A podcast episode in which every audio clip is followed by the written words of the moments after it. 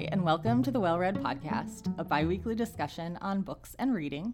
I'm Hallie. And I'm Anne. And we are librarians who love to read and talk about books. And today, in honor of Valentine's Day, we are going to be doing a deep dive into romance. We did one of these close to 10 years ago is my guess at this oh point. my gosh. on mystery and and you sort of took the lead on that because you're our resident mystery reader. Right. And we've talked about this off and on. Yeah, we've been talking about doing this episode from I think from day one because Yeah. this was that was part of our original like list Right. of doing deep dives into various genres, and so this was like, oh, let's let's do mi- or let, we've done mystery, let's do romance, and we Right. kept saying it, and it just kept never being The right time. yeah, helpful timing for our schedules, Right. And, and I I say ours, I mean yours, Right. and so, So, yes, I'm going to apologize in advance to you, Anne, because there's going to be a lot of linking. There's going to be a lot of me recommending titles and authors. I also am going to just put in a little plug. I actually am going to be presenting in a webinar on romance in March, March 19th, and maybe we could put the link in the show notes as well in case people want to register for that. It's primarily something that is promoted for librarians to join, but it's it's free. It, anybody could join. So if you're interested, um, we'll put a link in there. It will probably actually cover a lot of the same sorts of things we're talking about today, but I don't know, maybe you're intrigued and want to learn more. So I think we're just going to get into it. I mean, we're going to give kind of an overview of what romance is and then do a deep dive. sounds good. I uh, apologize in advance for how uh, little talking I. will No, I want you to do I, much- I want you to weigh in too. You read it. You read it now more than you used yes, to for, sure. No, I I will, but I also am like I want to watch the master do her mastering. Oh, don't say that. Don't say that. Okay. All right. Well, let's just start in general with what a romance novel is. And I've talked about this before, so I'm going to just touch on it very briefly. But a romance novel has just a couple of elements that have to be there to be considered a romance novel. And those are there needs to be a romantic relationship at the center of the story. So other things can happen in the story, and often many other things do happen in the story, but the main focus is the romantic relationship. So that's one. The second thing to make it a romance is it absolutely must have a happy ending. If it mm-hmm. doesn't have a happy ending, it is not a romance. Mm-hmm. So that can mean two things. That's a happily ever after, where the implication at the end of the book is that the couple that's at the or the relationship that's at the center, then they're together forever. Or there's also what's called a happily for now, which that has risen in popularity, particularly for teen romances, mm, because you wouldn't necessarily want a teen romance where the main characters are 16 to end in a way that implies that that's it for the rest of their lives, because that's probably not super realistic. I mean, I know that mm-hmm. there are people who meet in high school or even younger who end up together forever, but that's less likely. So those are kind of the two things. And that happily for now has been embraced for adult romances also, but it's it's definitely more significantly represented in teen. Mm-hmm. So those are the two things that need to happen for it to be considered a romance. And there are lots of books that are love stories where there you still have that central romantic relationship, but they don't have a happy ending necessarily. Mm-hmm. And that would be considered a love story. You also have a lot of books that have a romantic element to them where they talk about romantic relationships or that's a subplot, but it's if it's not the central point of the story, that's also not a romance. So I would say something like Nicholas Sparks that a lot Right, of people know. right, right. He does not write romances. I would also say, and I have not read her in a long time, but Colleen Hoover, I wouldn't say writes romances because my memory of her books is they don't always end happily, um, but they do have love stories at the center. So that's just a little brief primer about what a romance is.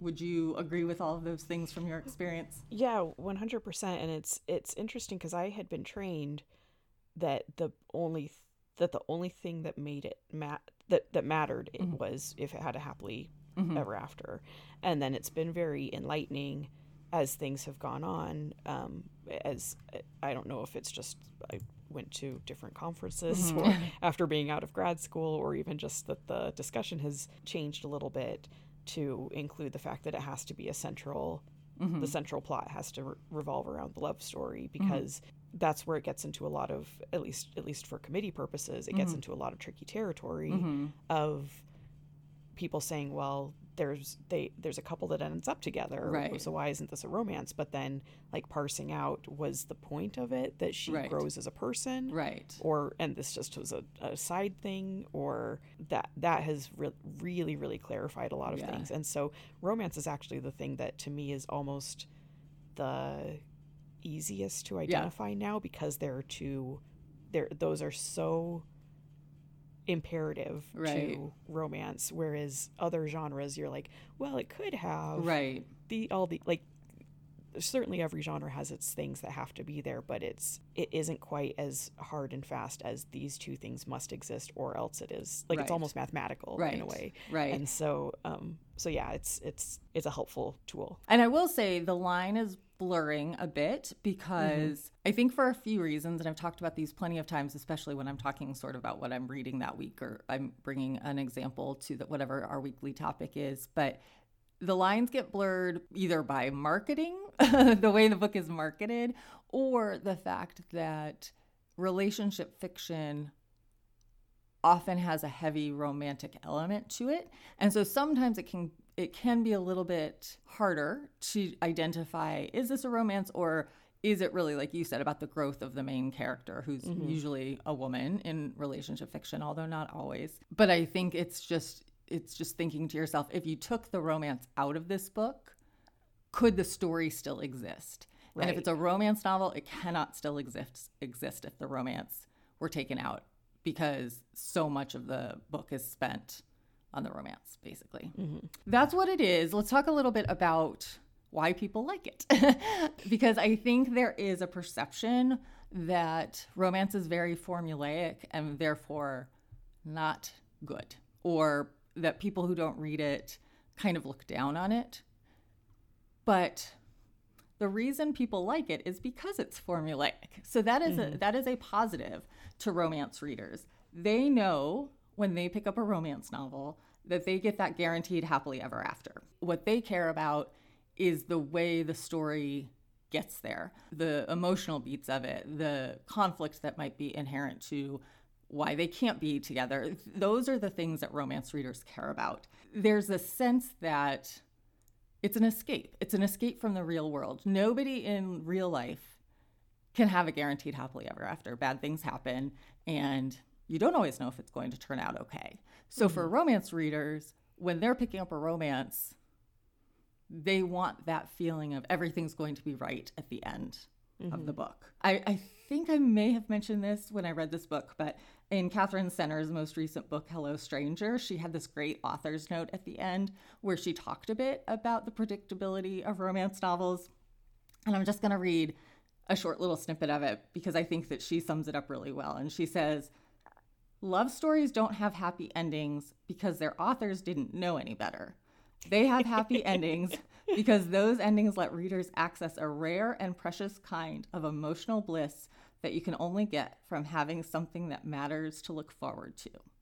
So I mm. think that really hits the nail on the head is that Yeah, it's that anticipation of you know they're going to be happy at the end. So how do they get there?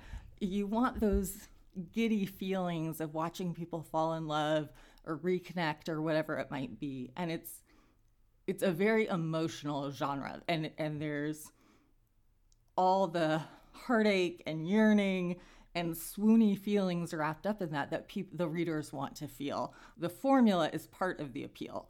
It's not a negative to romance mm-hmm. readers. Okay, so the next thing I wanted to talk a little bit about was steam level or the spiciness of books.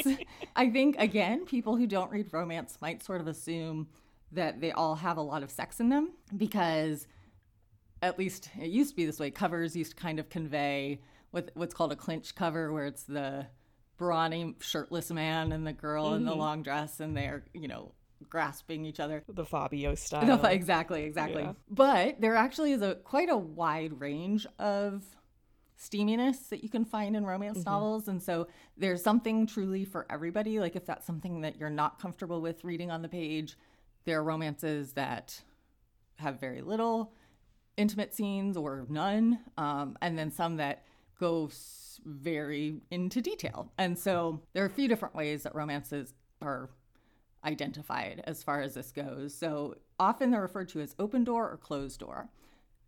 So closed door is a romance where you'll probably get descriptions of kissing, but that's about it. Like anything else is implied.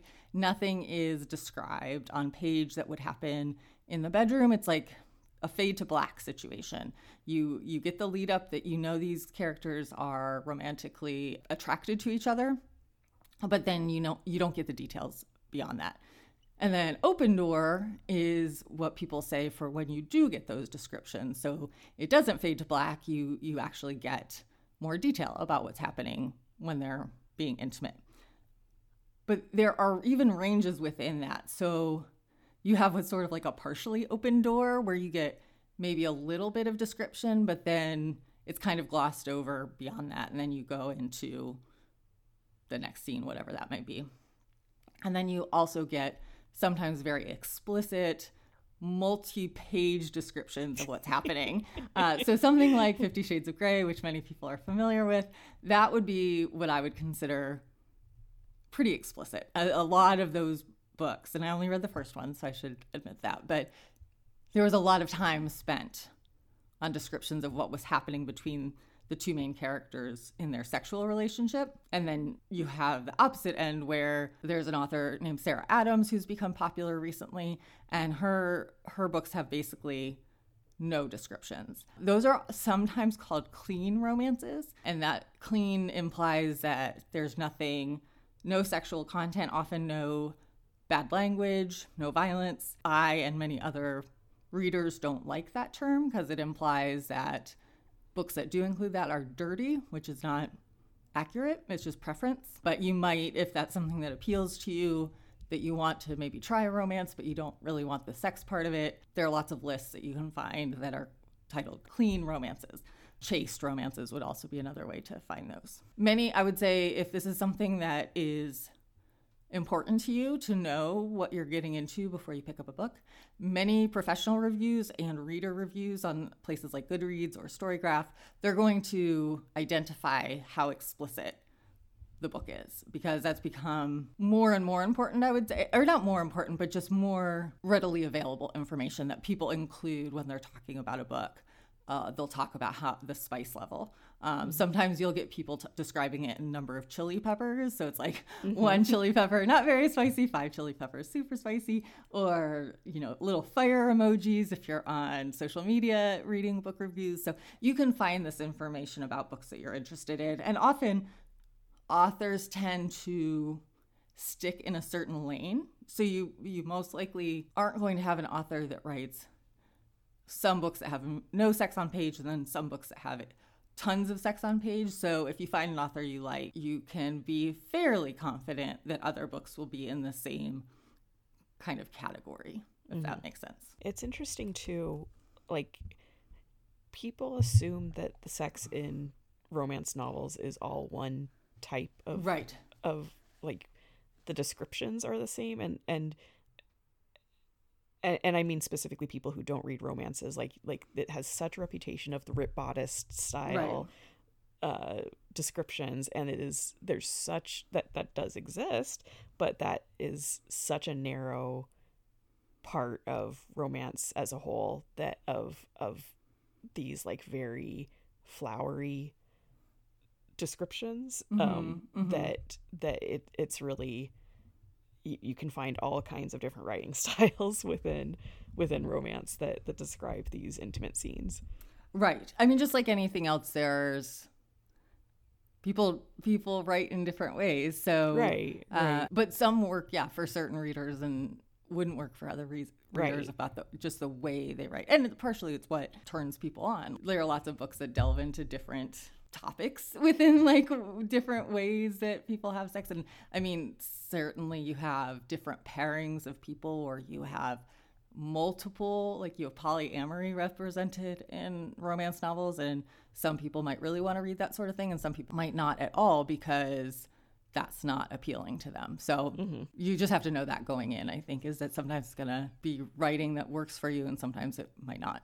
Right. Just like every other. Exactly. Genre. Exactly. It's no different. Yeah. Okay. So then the next thing I want to talk about are tropes in romance. So tropes are a huge, huge part of romance. And often dedicated romance readers will have certain tropes that they absolutely love and can't get enough of, and then certain tropes that they avoid like the plague because they hate them. Um, so we'll put a link in the show notes to a list that's a pretty comprehensive list, I think, of tropes because there's we would be here for five hours if we talked about all of them. um, I'm just gonna it hit. Feels like they just keep being being invented too. True. Yeah. They're really not. They still no. existed, but like a a more narrow definition. Right. Sort of like grumpy grumpy sunshine right, right now is huge, and so right. like that has existed, but it's now it's now like has a it real explodes, definition to right. it. Yeah. Um, yeah, so we'll put the, if you're curious, you can look at the full list. I'm just going to touch on a few that I think uh, you hear about a lot. So I thought I would talk about those. Um, the other thing I wanted to say is romances often have multiple tropes represented. So you will, sometimes it's just one, but sometimes it's both enemies to lovers and workplace romance or something like that. Like it, it might not necessarily just fall into one ca- category, just in case you're not aware of what a trope is. So, a trope is like a known convention of the genre. So, a very yeah, it's not like a formula necessarily, no. but but it but convention I think is a good a good way of, of describing it. Of of like there's a there's yeah, it's hard to describe. Yeah, so yeah, and, and, it could be character, it could be setting, it could be yeah, but sort of like a setup of the way the story is structured almost or right. or like how how the story is going to evolve right does that make and sense? it can it can imply kind of a tradition too because because yeah. even outside of romance like thinking of mysteries there are certain tropes that are like this this is a habitual way that right. this is this information is conveyed or a habitual element that that defines this this genre right. or or is is super common in it and so and so that's that i think is true of romance too but it it feels like romance is a lot more like people have fan bases surrounding those right. those things so i'll give an example and i'm guessing most people know tropes so we might be spending too much time on this but in the fantasy world uh, the chosen one is a trope that people like so harry potter is a chosen one story he is the one person mm-hmm. who can defeat voldemort and so there tropes across genres. And I would say science fiction and fantasy are probably two other genres similar to romance, where people have ones that they're kind of ride or die for, where they really love them. That, that's just an example, maybe that'll clarify if you're not familiar mm-hmm. with tropes. Okay, so the first trope I want to talk about is friends to lovers, which is exactly what it sounds like, where uh, the protagonists start out as friends and then develop feelings for each other and it ends up romantic. One thing I will say about Friends to Lovers is from what I've read, oftentimes a portion of the couple has had feel had romantic feelings mm-hmm. and been hiding them or keeping them to themselves because they don't want to ruin the friendship. So that that's often playing a part too. But sometimes it truly is just they're friends first and then romantic feelings develop. So People We Meet on Vacation by Emily Henry, which I know is one of your favorites, mm-hmm. is a, a great friends to lovers romance where they've been friends for years and years. They had a bit of a falling out. And then through the course of the book, you see how their friendship changed and, and then where they get to at the end, which is a happily ever after for them. So, next is Enemies to Lovers, which is where the central characters start out really not liking each other. And then it's a thin line between love and hate. And soon the hate turns into romantic feelings. There's often lots of kind of sparring verbally and things in these mm-hmm. kinds of books. I would say Rivals to Lovers is a very similar one, and that's mm-hmm. where they're not exactly enemies, but they're both competing for the same job or something like that. So, The Wedding Party by Jasmine Guillory is one of these that I really enjoyed, where it's a best man and a maid of honor, I believe, and they really don't like each other, and uh, they have a bit of a, a, past, and then they're forced to uh, interact because of this wedding, and uh, they start out really kind of on opposite sides of how they feel about each other to where they end up at the end. And then The Hating Game by Sally Thorne is one that I think maybe a lot of people have heard of. It was very popular when it came out and they made a movie out of it. This is more rivals to lovers, I would say, mm-hmm. because they're, again, they're like I just said in earlier, they're competing for a promotion at work and they're pitted against each other and um, play lots of pranks on each other and things like that. Speaking of the hating game, uh, workplace romance is another one that you see a lot of where because they work together, they're in close contact and they fall for each other. And sometimes there are complications because maybe that's not allowed where they work or it's going to mess up their chances for getting a new job or something. There are just all sorts of reasons. But Ali Hazelwood does a lot of workplace romances, and I think all of her adult romances have been workplace romances. Love Theoretically is her most recent one, which I talked about as one of my favorites of last year. And those are great representations of workplace romances. Another one, I know you liked her first book. I don't know if you read her second one, is With Love from Cold World by Alicia Thompson. Thomas? Yes. Yes. Thompson. Uh, Thompson. And it's about uh, two people who work at this winter themed theme park in Florida, I believe, who fall in love. Do you have any to add to these before I just plow through them? No, go for it. I'm enjoying this. Okay. I like I like being like everything you say. I'm like, uh huh, yeah, that's that's smart. that's a yeah. good one. Another one that I feel like is very popular and that we've talked about before because it can be hard to pull off well is fake dating. Mm-hmm. So this is where they pretend to date for some ulterior motive. Often it's like their family's pressuring them to meet somebody, and so they are bringing somebody that they're pretending is their boyfriend or girlfriend because they want their family to get off their back, or they their boss has said they're never going to get the partner position because they're not married, and so they I bring some. uh, so it's things like that. So they they strike a deal with somebody to pretend to be their significant other, and then in the course of pretending, they start catching real feelings for each other. So this is actually one I really, really like, but it does need to be done well because sometimes the point of fake the the reason they're dating or pretending to date doesn't make sense or mm-hmm. it just seems so outlandish that it's kind of hard to buy into um, but when it's done i really do like it because it's sort of like you know they're acting like they're together mm-hmm. but then they you see how much they actually do like being together. It's super fun. It's also the I I feel like fake dating is just like the top trope right now of of I mean and and that's saying it with every right.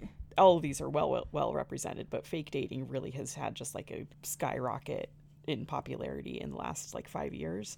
And and it's just I'm always like but what other scenarios can you come up with? I don't know uh, so if you're curious about this one, uh, Written in the Stars by Alexandra Bellefleur was, or Alexandria Bellefleur, excuse me, was one I really liked. Uh, it's almost a little bit of a Pride and Prejudice retelling, slightly, uh, or sort of a Pride and Prejudice premise. And then Boyfriend Material by Alexis Hall is another one that's uh, mm-hmm. been was pretty popular and was really great um, where they have to pretend to be in a couple. I and i always like one of the uh, so fake dating is not my favorite just because of how how uh prominent it is that I, I sort of get like I just get exhaustion I think from it. But but so I think for me the more outlandish it is the more I enjoy it yeah because it's that's true. it's like this is so this already is so preposterous yeah. that that people would do this and it, for how much it happens in romance versus how much it happens in real life is extremely skewed and so then when i see it done and it's like this person can't inherit their millions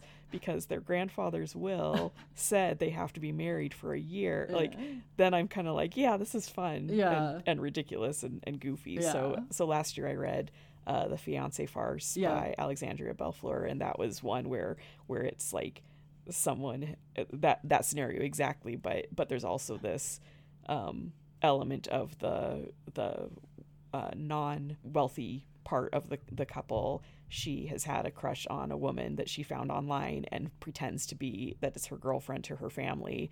And then that woman happens to walk in and goes along with it so it's like this double fake dating thing. It just it was so ridiculous. It was very very fun. fun. So another one that I really like is forced proximity, where the main couple has to be together for some reason in close quarters. So this is often, I would say, a if they're going on a road trip with somebody, a mm, stranger yeah. or an enemy or something. This is often, I would say, forced proximity often overlaps with other tropes because the ones I'm thinking of are all all have other elements to them. So mm-hmm. they might be enemies to lovers and forced proximity, like they're stuck together for the weekend at a wedding, like the wedding party that I mentioned, or they're going on a road trip together and they have to be together for 48 hours straight or something like that. But I feel like these are really gaining in popularity too. So, Act Your Age, Eve Brown by Talia Hibbert is one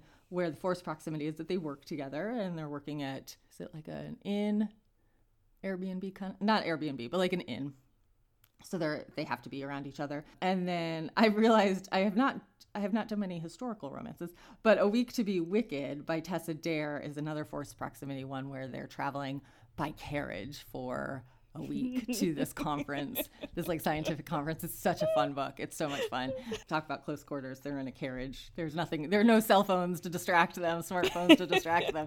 Um, so that was a really fun one. Just to- a lot of jostling. yeah. Also, there's like sort of related to forced proximity. There's there's only one bed where Yeah, the they show up somewhere to spend the night, and there's one room left, and only has one bed. That's another popular one. it's so funny to me. Like now, I'm starting to see romances marketed where it will tell you all the tropes that are within them, and it will just like list one only one bed, forced proximity, Yeah. enemies to lover. Like it will go through all of these things, and it's really funny to be to realize like, oh, that's gonna be in there. Yeah, I know. But see, that helps identify because if you know, like for you, if you don't like fake dating, usually you can avoid those books, Right, right, Because right. you're probably not going to be satisfied reading it. You're going to just roll your eyes the whole time. So it can really mm-hmm. help to. Yeah, know what you're getting into. Next one is opposites attract, uh, which we're going to get into sort of a subset of this next. But opposite attract is exactly what it sounds like that you have these characters that are nothing alike, but there's something that draws them together. So this can be a whole different variety of, of elements. So you could have something like one half of the couple's really uptight, one half is really free spirited and just go with the flow, and you know they come together. You sometimes see, especially in historical fiction, one is very wealthy and one is not, and, and they're opposites in that way. Sometimes it's an age gap. There's an age difference. So you have somebody who's older with somebody who's a little bit younger. So you see a variety in opposites attract. One example I have that I read last year and really loved was Knockout by Sarah MacLean. And that's a, like the free spirited versus uh, uptight scenario where you have this police inspector who is tormented by the female main character who likes to set off bombs and like explosions and it's all set in i think victorian times um, and they're super fun because she's she's kind of quirky and um, a little bit not free spirited necessarily, but she just looks at things very differently from how he does. So that's a fun one.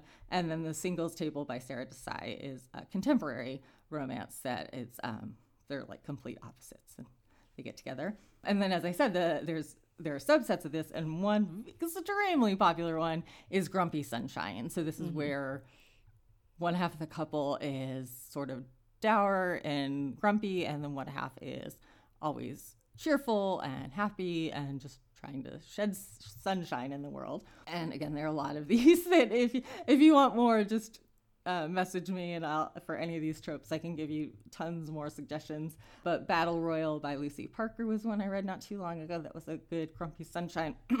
and then It Happened One Summer by Tessa Bailey, uh, and, and that's actually I'm trying to think. I think that's also an opposites attract. And one is very wealthy and one is not. And then uh, uh, role playing last year that I liked very much is Sorry, I almost wrote that down and then I thought maybe you would. Oh that's okay.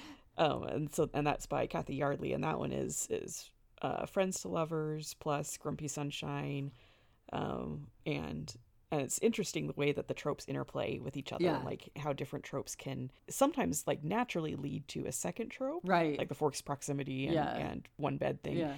Um, but then uh, it's very interesting when they seem to not do that like when they when it seems set up to not do that so i wouldn't necessarily put friends to lovers plus grumpy sunshine right together right. but then when they ha- when it happens and it's done well you're like oh, Oh, this is fun. this was a fun way of looking at it so Yeah. Okay, so I just have a few more. And the next one is best friend sibling. This can also be siblings best friend. it's sort of like there are two versions of this, which is basically you fall for uh, like your brother's best friend or something like that. Scandalized by Ivy Owens was one of these that I really liked, and it's about a girl who it's it was her childhood best friend's older brother, and they run into each other as adults, and they haven't seen each other in several years. But there are always complications, right? Because you're not just dealing with the central relationship and the people in it and their feelings, you're also dealing with the brother or sister of, you know, whoever it is. And then uh, Romancing Mr. Bridgerton by Julia Quinn uh, is one that's a historical example, which is the upcoming season of Bridgerton is about this book where Penelope is one of the sisters in the family's best friends, but she has this crush on one of the brothers. So another one is Marriage of Convenience. You see this much, much, much more in historical romances than you do in contemporary, but there are some in contemporary too. You referred to a book earlier that was a marriage of con- or it was for fake dating, but I thought you were going to say marriage of convenience, where it's like, I only get my inheritance if I'm married. Right. So Yeah, yeah, you yeah. get something out of this because I will set you up for the rest of your life, you know, with money or whatever it is. But and then I get my inheritance. Um, But we don't love each other. We're just doing this because it's convenient. So, How to Catch a Queen by Alyssa Cole is a great marriage of convenience story. Um, and The Belle of Belgrave Square by Mimi Matthews is a historical. Um, and going back to our spiciness conversation, Mimi Matthews is a great historical author uh, who does closed door romances, if that's something you're interested in. And then my last one that I think is having a moment is the celebrity normal person romance. oh yeah Where oh my gosh yes uh, where you have just your average person uh, who gets involved with a celebrity and all the complications that ensue. Uh, the Bodyguard by Katherine Center was one I know you really loved la- two years ago, and um, about famous actor, I believe, who that's also fake dating. Now that I'm thinking about it, uh, Yeah, yeah. but anyway, they they get uh, involved. And then Funny You Should Ask by Elissa Sussman, which was one book I loved a couple of years ago as well, about a journalist who interviews a famous person.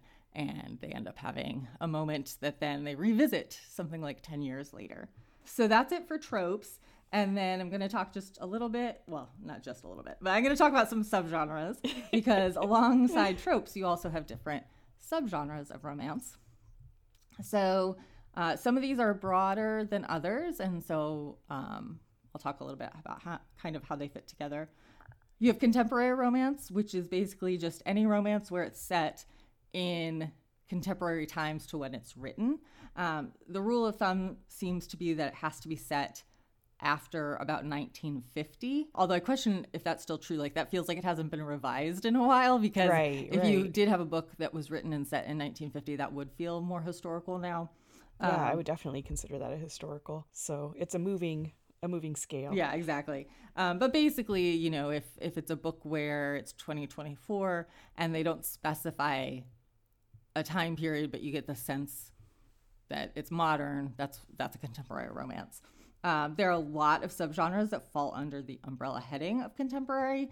They get confused a lot with romantic comedies. I think sometimes they're, a contemporary romance is labeled a romantic comedy when it's not, because you can have contemporary romances that have a lot of angst and heartache and and don't necessarily have the humor, and you can have contemporary romances that have some humor to them but aren't necessarily romantic comedies. Um, right I'll just call out a couple of authors that I consider contemporary, but not necessarily rom coms, although they do sometimes get labeled, or at least one of them gets labeled that way. Um, Jasmine Guillory, who I mentioned with the wedding party, uh, she writes contemporary. She does have humor in hers, but I don't know I would consider them, I don't think I would consider them rom coms. Um, Tia Williams, who has a new book that either is about to come out or just came out, she writes contemporary. And then Helen Hoang, who wrote uh, The Kiss Quotient, um, again has humor to it. Not sure I would consider those romantic comedies. Romantic comedies are just what they sound like. there is an emphasis on the comedic portion of the story, and it almost is equally as romantic as it is funny. There, it could be situational where there's lots of kind of hijinks and slapstick humor, um, but it, all, it could also just be very funny because of the banter between the characters and the way it's written. It's sort of a humorous interpretation of the story. So a lot of books right now are being marketed as rom coms that I actually don't think are rom coms. That's neither here nor there, really. I mean, that's just the way they're marketed. I think that a lot of people like rom coms, so mm-hmm. it's just an easy go to to label everything as that. Um, they often have a pretty light tone as well, I would say. So even if there's some serious topics that are covered, they never delve too deeply into the emotional outcomes of that. It's it's handled with a very light touch and often more of a comedic touch. So mm-hmm. some authors that I think do really fun rom coms. Uh, a classic author at this point, Susan Elizabeth Phillips. She's still mm-hmm. writing, mm-hmm. um, but man, she knows how to write a funny romance. Some of them I think are a little dated at this point because she's been writing since the 80s, but she she can write a good funny romance. Christina Lauren is a writing duo, and they do have a couple that aren't romantic comedies, but the majority of their books, I would say, uh, fall into this category. Mia Sosa mm-hmm. has written some. Uh, Olivia Dade, she almost straddles the line a little bit because hers can be pretty emotional romances and cover yeah. some more difficult topics, but there's a lot of humor in those. So I'm sticking them in this category because I wanted to talk about her. Natalie Caña, who I have not read yet, but she has, I think, two books out now, is getting lots of buzz around her, and she writes apparently great romantic comedies as well.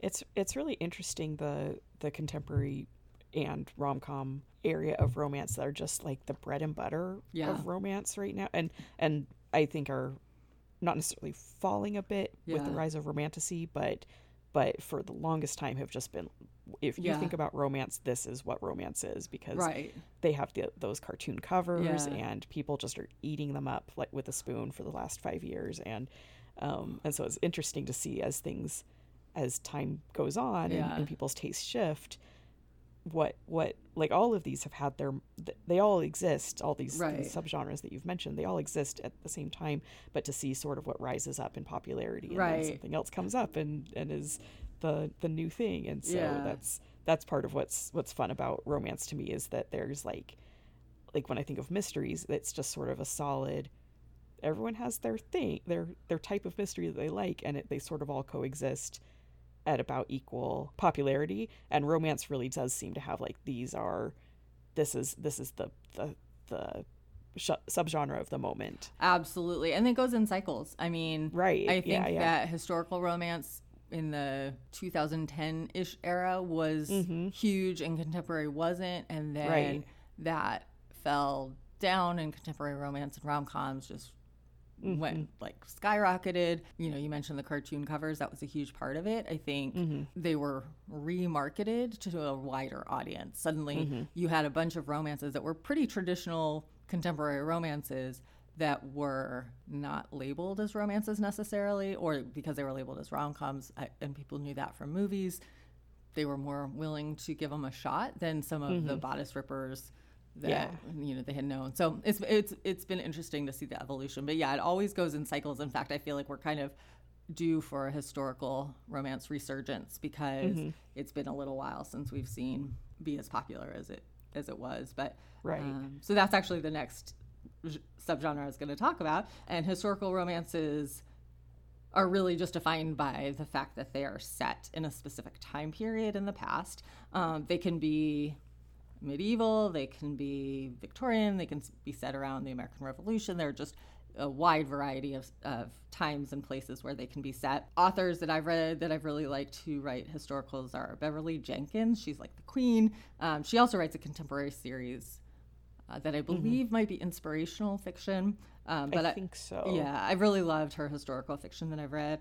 Uh, Adriana Herrera, who's also written contemporary, she's recently dipped her toe into historical. Uh, Evie Dunmore writes some really fun ones about suffragettes. Um, that oh, fun! I think it, she just released her fourth one, which I think might be the last one in that series. And then Courtney Milan is an excellent historical uh, romance writer who she's done a variety of time periods and settings. Uh, And then within historical romance, you have Regency romance, which is huge. I mean, I think Regency romance is what a lot of people think of when they think of historical romance. That's Bridgerton is a Regency romance. And it's kind of funny because the Regency period just took place for nine years, but you have so many romance novels. Uh, these are the ones where you're going to have dukes and balls and a very lots of focus on getting married and having heirs and things like that. That's very specific to Regency romance. Um, it also like, t- it's like trying to to pull Jane Austen Yeah. and put her solidly in in romance, like almost Jane Austen fan fiction. That was the next note I had. I said it takes. Oh, its sorry, sorry, No, no, sorry. no, that's fine. That's fine. Uh, I said it takes its inspiration from Jane Austen and Georgette Heyer. Or Mm-hmm. They also tend to be very white.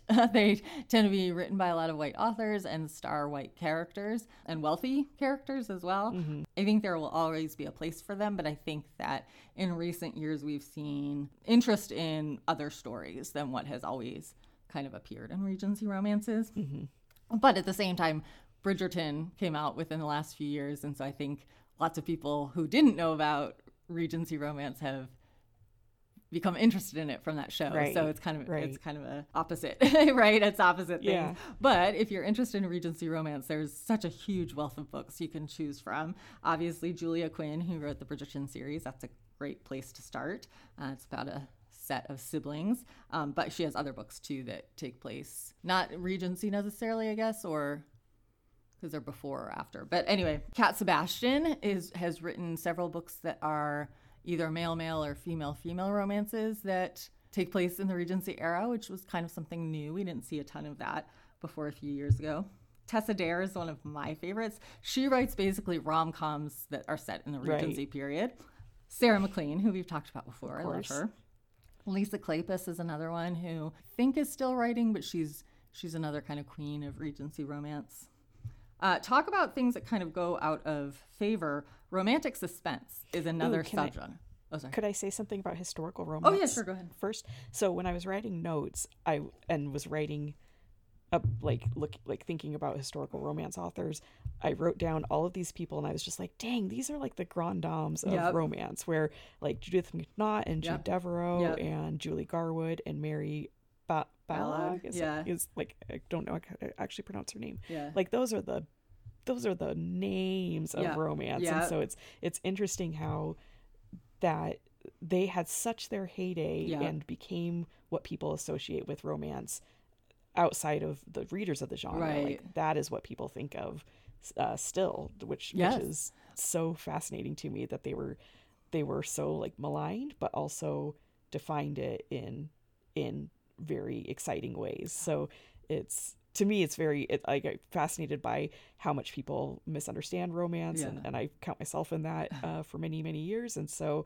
then to be like well it was true but also it's so much more expansive but Right. these are these are the people who who made that reputation for for better or for worse I think the way a lot of people came to romance were through those authors. Right. So I think they have a Right. so- a lot of us, including me, have a soft spot for Regency romances because Mm-hmm. that was our first introduction to romance, and there was something. and it's like what their parents what your right, moms read right. and then and you it, read them it yeah felt so different from what the life we knew. So you know, I, I started reading romance as a teenager, and I, it was Jude Deveraux and Judith McNaught that I read, and that was so outside of what I was seeing day to day, where you had these balls and these, Mm-hmm. you know, sitting rooms where these men would come courting and all these things. And it just felt very, very escapist and very glamorous in a way. And yeah glamorous is a great way of putting it and even Judith McNaught's contemporary novels that she wrote were very glamorous. I mean, they were about movie stars, and it was everything felt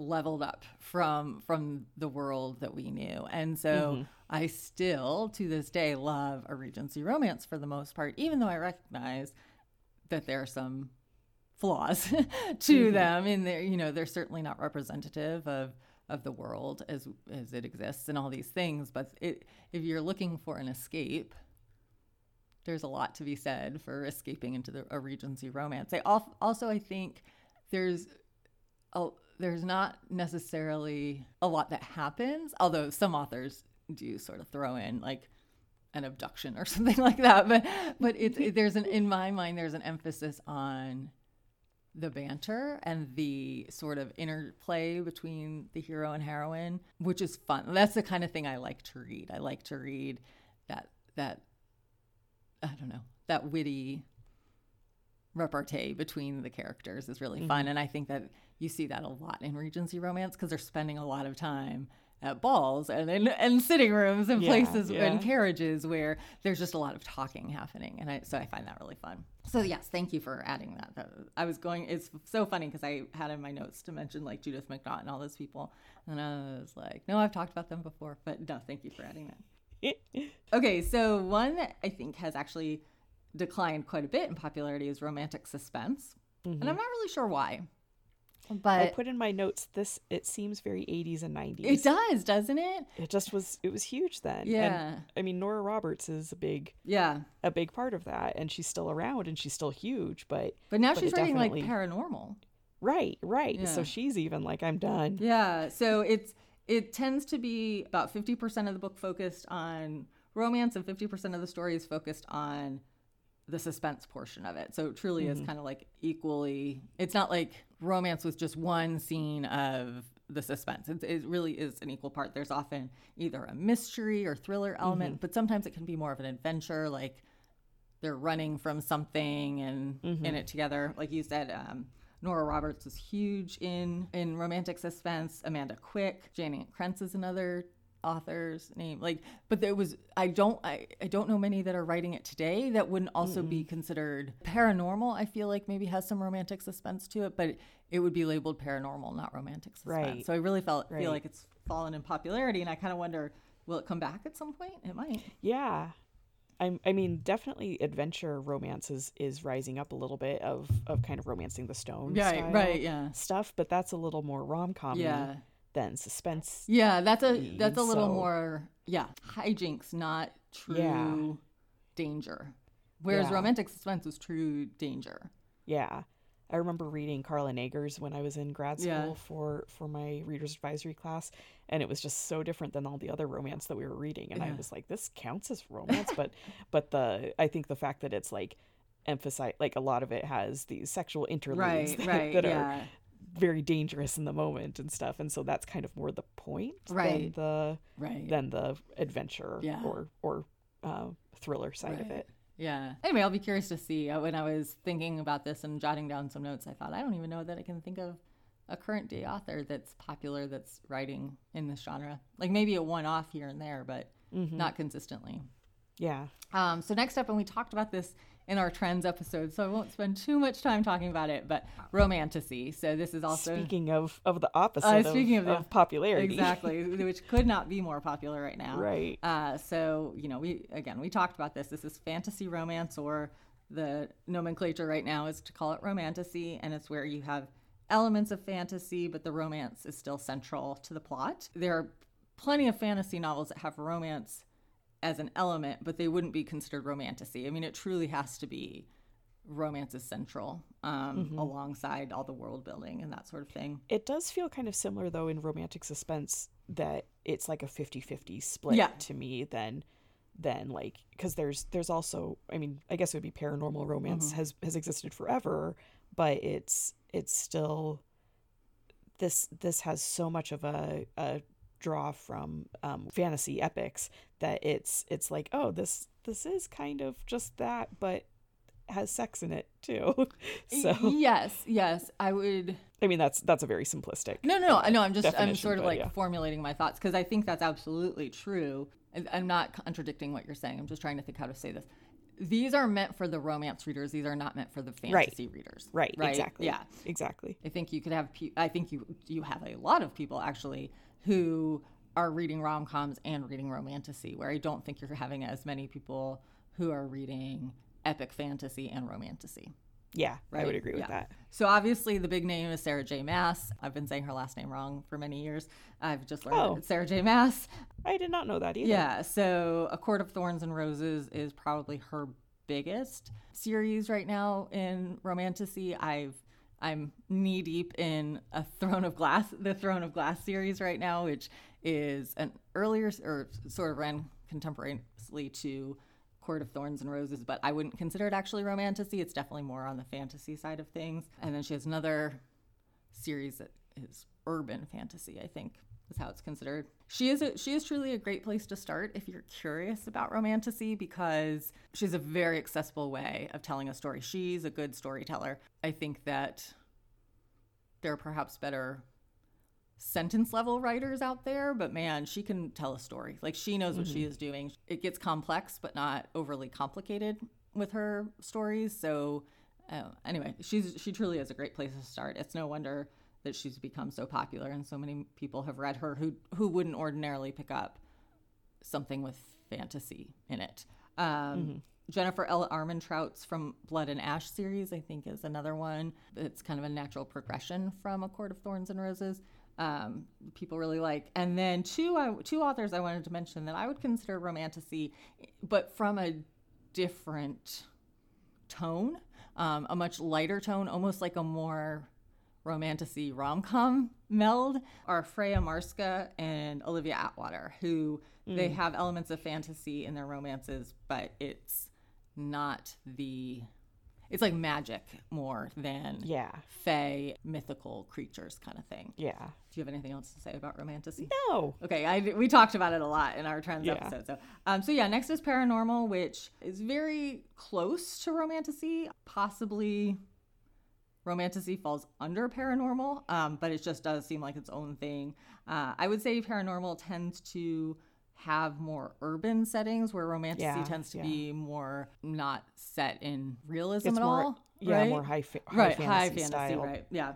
Uh, Kresley Cole and J.R. Ward um, and Nalini Singh are all uh, paranormal authors or have written paranormal books that are incredibly popular, and I think are great places to start where they have like werewolves and mm-hmm. vampires mm-hmm. and all these things. Ali Hazelwood has a new book coming out actually next week in just a few days uh, called Bride, where she's all only written contemporary romances and now she's delving into paranormal. It's funny when she announced it, she said basically she lulled her publisher into believing she was a contemporary romance author so then she could spring this paranormal yeah. romance on them. But I'm very excited to read that. I'm cu- I'm not much of a paranormal reader, but I'm curious to read that. Would you also put the giant witch trope or yes. witch uh, everything because those are lighter, right? Those are not urban and stuff. Yes, but I still think that they fit into paranormal rather than like there's definitely crossover with rom coms and, yes. and stuff. Yeah, like Lana, too, but...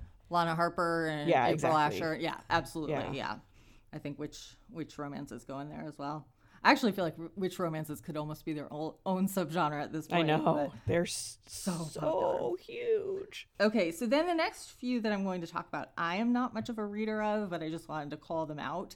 Another subgenre that I think is gaining in popularity or you're hearing a bit more about it is dark romance.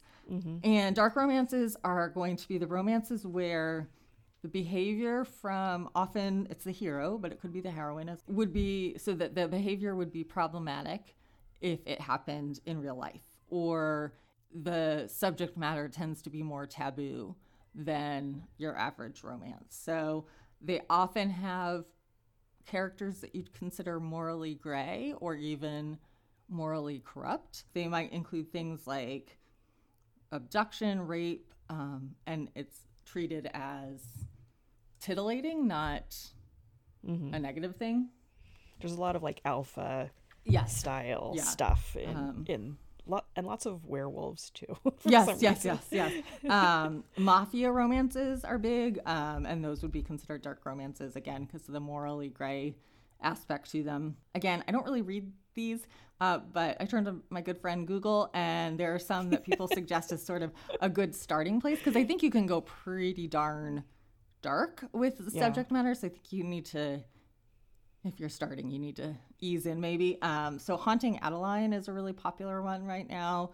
Um, and then Ana Huang has uh, the Twisted series came up, which that's pretty popular. So my guess is yeah. it just sort of tiptoes around the dark parts and maybe not delves deeply. But do you have any to add? I can't imagine you are a dark romance reader no, in any way, shape, or form. Scene. Yeah, no, at all. so, so, but they're they're definitely rising up in popularity, yeah. and it's it's kind of a tricky space because, um, at least for my purposes of of committee stuff, yeah. because one of the things we talk a lot about is is this are these okay or or people are very often turned off by problematic romance and I'm I'm one of them that Mhm. that's like this is to me hard to read about Right. and so and so as we discuss those things it's like does this have a space on our list does right, it not Right. but there is an audience for this for yeah, sure Yeah. Uh, yeah, lots of content warnings to be had here. You know, you kind Yeah. of want to be knowing what you're getting into. The other one that I actually am, have a little list going of books I want to read because I think these might be kind of fun, but I just haven't read many of them are re- Western romances or they're called cowboy romances now. They're exactly what they sound like. They are mm-hmm. either set in maybe the Western US or Western Canada or the Au- Australian outback where you have cowboys as the, as the main mm-hmm. characters.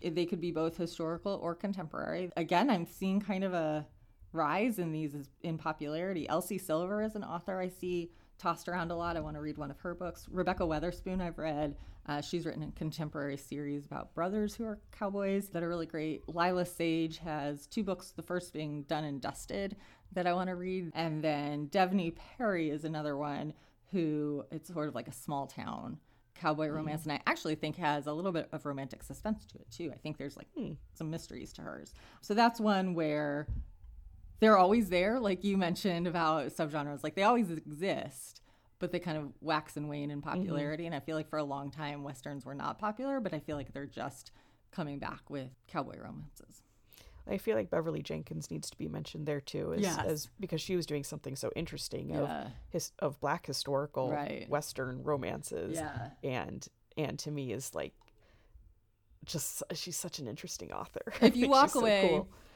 Wanting to read just one romance read beverly jenkins. That would Yeah, be my I would say suggestion. She's she's amazing. Quick reads she just knows how to tell a story. Uh, interesting characters. And that's across all genres not just westerns. Like i just i think highly of her. Mm-hmm. okay the next one i'm guessing you do not read actually i know for a fact you do not read Ero- erotica which actually I mean, I have had to read it for yeah. stuff, Yeah. and do not enjoy it. No. So the thing all. is, I would say erotica is actually not romance because it's not about the love story. It's about the sexual discovery of the characters.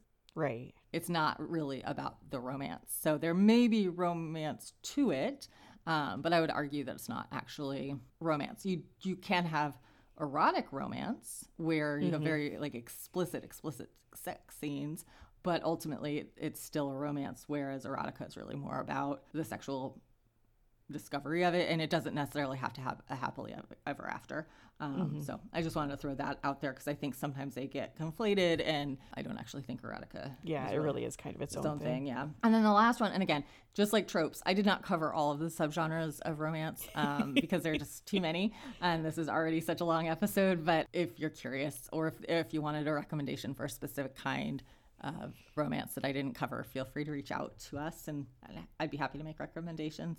Um, so the last one I want to talk about a little bit was category romances. And this is interesting because it's not truly a subgenre, but it's treated as a subgenre. So these are those Harlequin or Mills and Boon's paperback, Mills and Boone, excuse me, paperbacks that you see in the grocery store. They have a very distinctive kind of cover. Category romances cover all the subgenres basically, um, and all the tropes. So as I said, it's not truly a subgenre, but it's it's treated like that. So category romances have very strict rules as far as things like word count, the spiciness or heat level, uh, what tropes they include, and what topics they cover based on which imprint they're in. So you have these different, say, Harlequin, um, that have these different lines within Harlequin. And as a reader, you would know that a certain line would have the heat level that you prefer, the tropes that you would prefer, things like that. So, you know, if you like romantic suspense, there are going to be category romances that have romantic suspense. And I think it's usually they're like 75,000 words. So you know about how long they'll take to read them. Like they're just a very uh, conscripted way of writing. Uh, and so you know what you're going to get.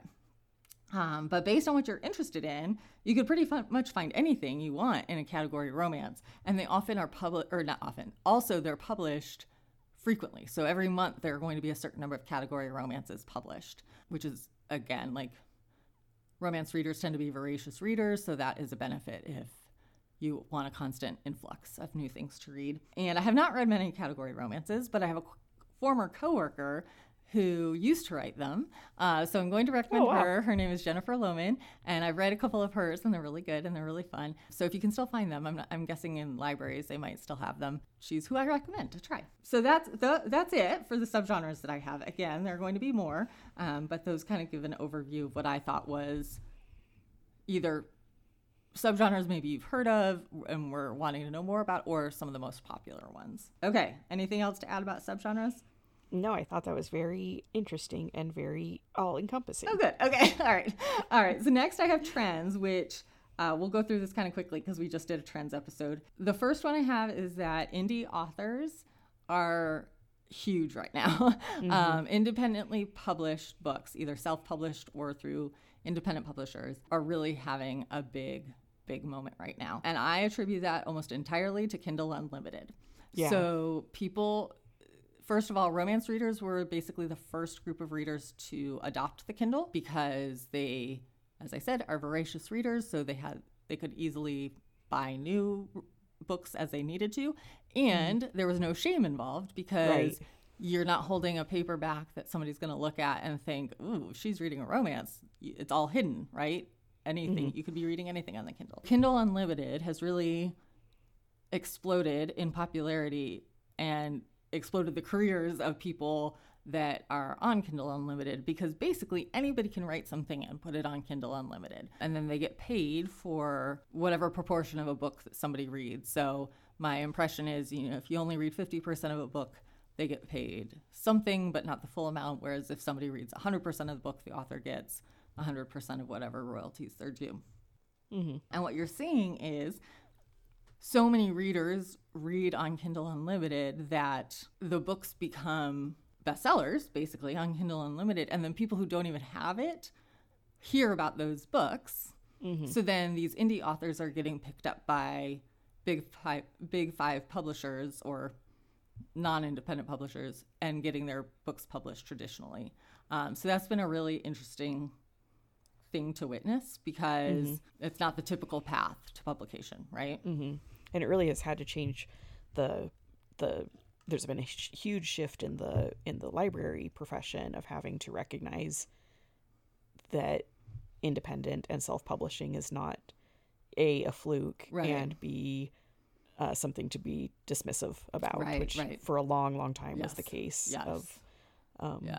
of pretty all librarians I knew, um, but it's it just is not the case anymore. Actually, what I'm reading this week is a was originally, I believe, a Kindle Unlimited find for people and mm. just got super popular. And so now. Yeah, yeah. So, yeah, that's just been interesting to see because I think the traditional publishing route can be pretty fraught and difficult and it, it requires a lot of people a lot of people's time and effort and so they have to be selective about what gets published and so it's been interesting to see some of these indie authors really make break out and, and prefer to be on that side of things versus the tradi- traditional publishing route. Next trend that I think I'm seeing a ton of are sports romances, particularly hockey romances. Yes. Hockey romances are so big right now. However, I foresee football romances becoming a thing because everybody is so interested in Taylor Swift and Travis Kelce. So I bet there are a bunch of romance writers out there right now penning their book about the football player and the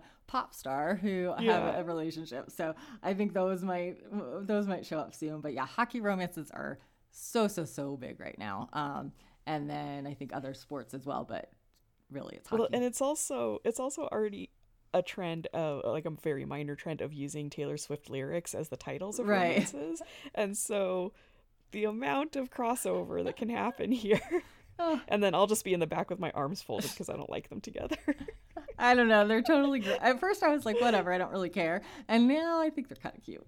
They're super cute. I, I, I just think yeah. they seem here. I think they seem happy, and whatever it does not affect me in any way, shape, or form. But I like when people seem happy. So yeah, for sure. Right? And, like and, I just yeah. feel like if they're happy, it doesn't matter if it lasts forever or not. It doesn't matter. Like it doesn't matter yeah. how it started or because people think it's like a PR thing. I don't care. They seem happy. So Yeah. I like it. and it, it's 100% my aversion to meatheads that I am just like, ugh, why Taylor? I know she's so smart, and he seems maybe not so smart. But I don't know. Yeah. I don't know. He could be. He's he's made a big success of himself outside of football alone. Yeah. So. Okay, so I have a few authors and titles uh, for these sports romances to check out. One is Mariana Zapata, who she was an independent author, or indie published author, and I think now she's being picked up by traditional publishers. Uh, Icebreaker by Hannah Grace is a college hockey romance, I believe. Sarina Bowen and Elle Kennedy. And then Liz Tomforde's Windy City series. The main characters there are all sports related in some way. Although I'm going to give a caveat that I just recently read something not so great about those books. So I haven't read them, but I'm putting them here because they're extremely popular and people seem to really, really, really love them. A lot of people that I follow on social media listed their books, those books, as favorites of 2023. So that's why I'm putting them there, but I think they might be slightly problematic in their representation of marginalized people. So I'll just say that.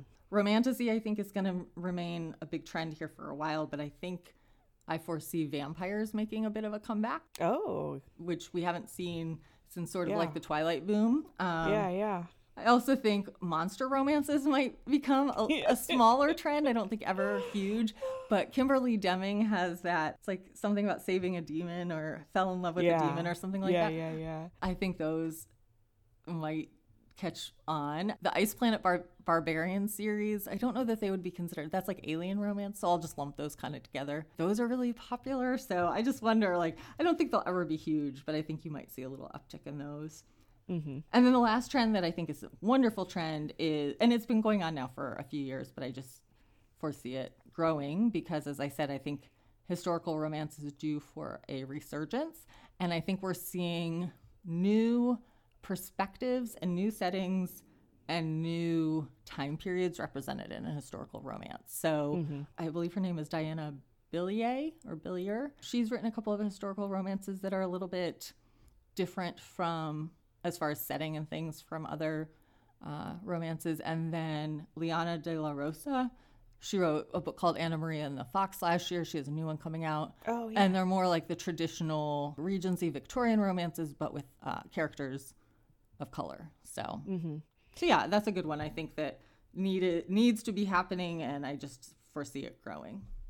Even even uh, Cat Sebastian's Mm-hmm. um, "We Could Be So Good" is that was set in the 50s and is a, a male male romance, and it's it's around 50s 1950s journalism, and that felt so fresh to me Uh-huh. Yeah. because it is historical, but it just I picture more bodice ripper style historical, and so it was really cool to see something that's like snappy and and uh, more like urban kind of. Right. just, I I thought found that very very fresh. Yeah, that's the other thing. I think now we have the potential as as time marches on for things like the 50s and 60s and 70s. Those would be considered Yeah. historical, and I think there's a Yeah, lot yeah. of room there for stories to be told. Um, that could be really interesting. Oh my gosh, this is so long. I feel like I've You just did it. talked and talked and talked. You all are probably so sick of my voice, but we will be right back with what we're reading this week.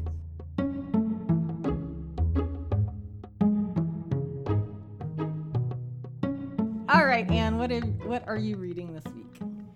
Um, so I will be very quick with this because I don't have tons to say about it, and I just started it. It is uh, "Surrender: Forty Songs, One Story" by Bono, and this is not a typical book for me because um, I will admit I am not a huge U2 fan. I like about two songs from U2, and uh, and respect them. I think that I, like last night I was I was reading through um, their Wikipedia page and was looking on YouTube a little bit and really was pretty astounded at how many major major hits they've had, even some that I had forgotten. Um, it, it's pretty remarkable to see people with that kind of longevity and that that sort of output and that level of love and that they've had throughout their careers. But I am not one of them. So, um, so I, I and the songs I like are both are both very very early songs. So, um, so th- this is a departure for me, but it, I'm reading it for a, a professional commitment, and so um, I'm actually listening to it, and it's I won't go into like the plot because it's Bono's life story. It's it's pretty easily found, Um, but one of the things that is really interesting to me about this this listening experience is that he is well i will say for his writing style he he's very poetic in the way that he writes and so often i'll have to go look up something on wikipedia because i'm like wait how did they get from this point to this point? and it's because he's telling these stories in in terms of a song that represents that period.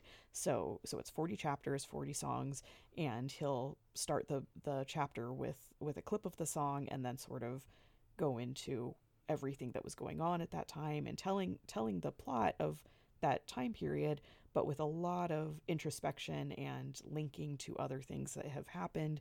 And it doesn't necessarily make for the most like linear experience right. of of ingesting this this information. But it is kind of fascinating to see how his mind works and how he pulls these different pieces from his life and and attributes them to one central period that he's he's gone through. But as far as the listening experience goes this is I've never heard an audiobook that is as highly produced as this one is for for the better. Mm-hmm. So because he, it's so much about uh, about this is is musical, of course, they'll play little clips of songs as he mentions them. Oh, cool. And so he'll be yeah, so he'll, he'll be speaking and you can hear the song going in the background or at the beginning of each um each chapter as he introduces the song that it, it's surrounding um like I said, they'll play a little bit of it. And so it's just like, oh, this is helpful to establish what the mm-hmm. sound of this or or to hear some lyrics and things. But then even within him speaking, they'll do little like sound effects as as he's going along. So he'll be talking about something happening in a city and you'll hear city sounds oh, in the wow. background and stuff.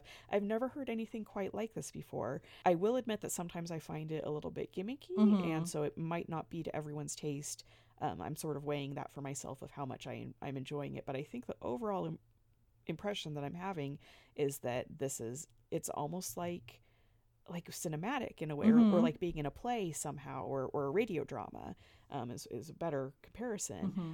And I've I've just never heard anything like this. So so I think that if this is a topic that interests you, I know that there can often be with memoirs like a debate of should I listen to it because then I'm hearing the person read it, mm-hmm. or should I read it in print because then there's pictures. Right. Yeah. Um, I think that this one is one that I would definitely encourage if, if you're a U2 fan or a Bono fan to go with the listening route because mm-hmm. I think that it's really heightened by by this audio production. Um, and then go check it out from the library and look at the pictures. Yeah, I mean, I think just the addition of the music would be helpful because for sure you might need a reminder of what song it is or yeah, yeah. and sometimes he sings the oh lines because he's he's describing lyrics and stuff, and so he'll just sing it instead, and so it's just very interesting. That's so cool. Um, That's so yeah. Cool. So that that is "Surrender: Forty Songs, One Story" by Bono. Okay, so I am also just starting the book that I'm going to talk about, and it was one of those Kindle Unlimited fame stories that I think it just got so popular that it transferred over into real life. It's The Housemaid by Freida McFadden, and I started it last night because it is book club pick for this month for one of my oh. book clubs. So it is about a young woman named Millie who you learn right off the bat has been living out of her car because uh, she doesn't have a job. She's trying desperately to get a job. She can't even get a job at um, a fast food restaurant because she has a criminal record and was in jail. You know that. You don't know why, but you know she has a criminal record. She sees an ad one day for a job for a live in housekeeper and applies for it just because she's basically applying for every job she has, but doesn't really have high hopes for it. And when she goes to the interview, she is interviewed by the woman who owns the house or lives in the house, you know, married to somebody. They're very, seemingly very wealthy. Uh, the woman is very put together. The house is immaculate. As she's explaining the job to Millie, and she's showing her around the house to kind of show her what would be involved and where she would be living. She'd be living there, so the bedroom where she'd be staying. Millie gets a weird vibe about the situation, mostly because the bedroom that she shows her where she'd be staying is very Spartan compared to the rest of the house. The rest of the house has these beautiful furnishings.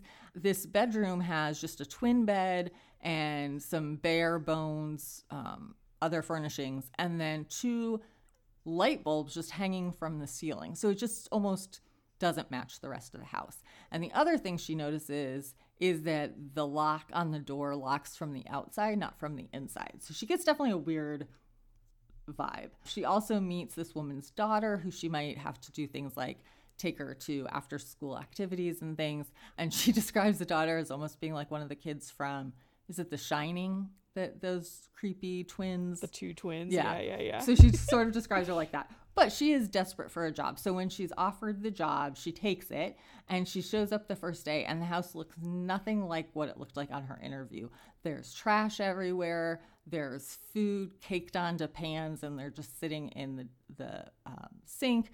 And so she thinks, wait, this is a little different than what we discussed that was more kind of light cleaning as the housemaid. So that's as far as I've gotten. Uh, it, it's very intriguing. It seems like it's going to be fast paced probably pretty twisty. Oh, and one thing I forgot to say when I started, the book actually opens three months before the events of this interview and everything. And you know that there's been a dead body found in the house, and the police Ooh. are there to do an investigation. So you just get the glimpse of that.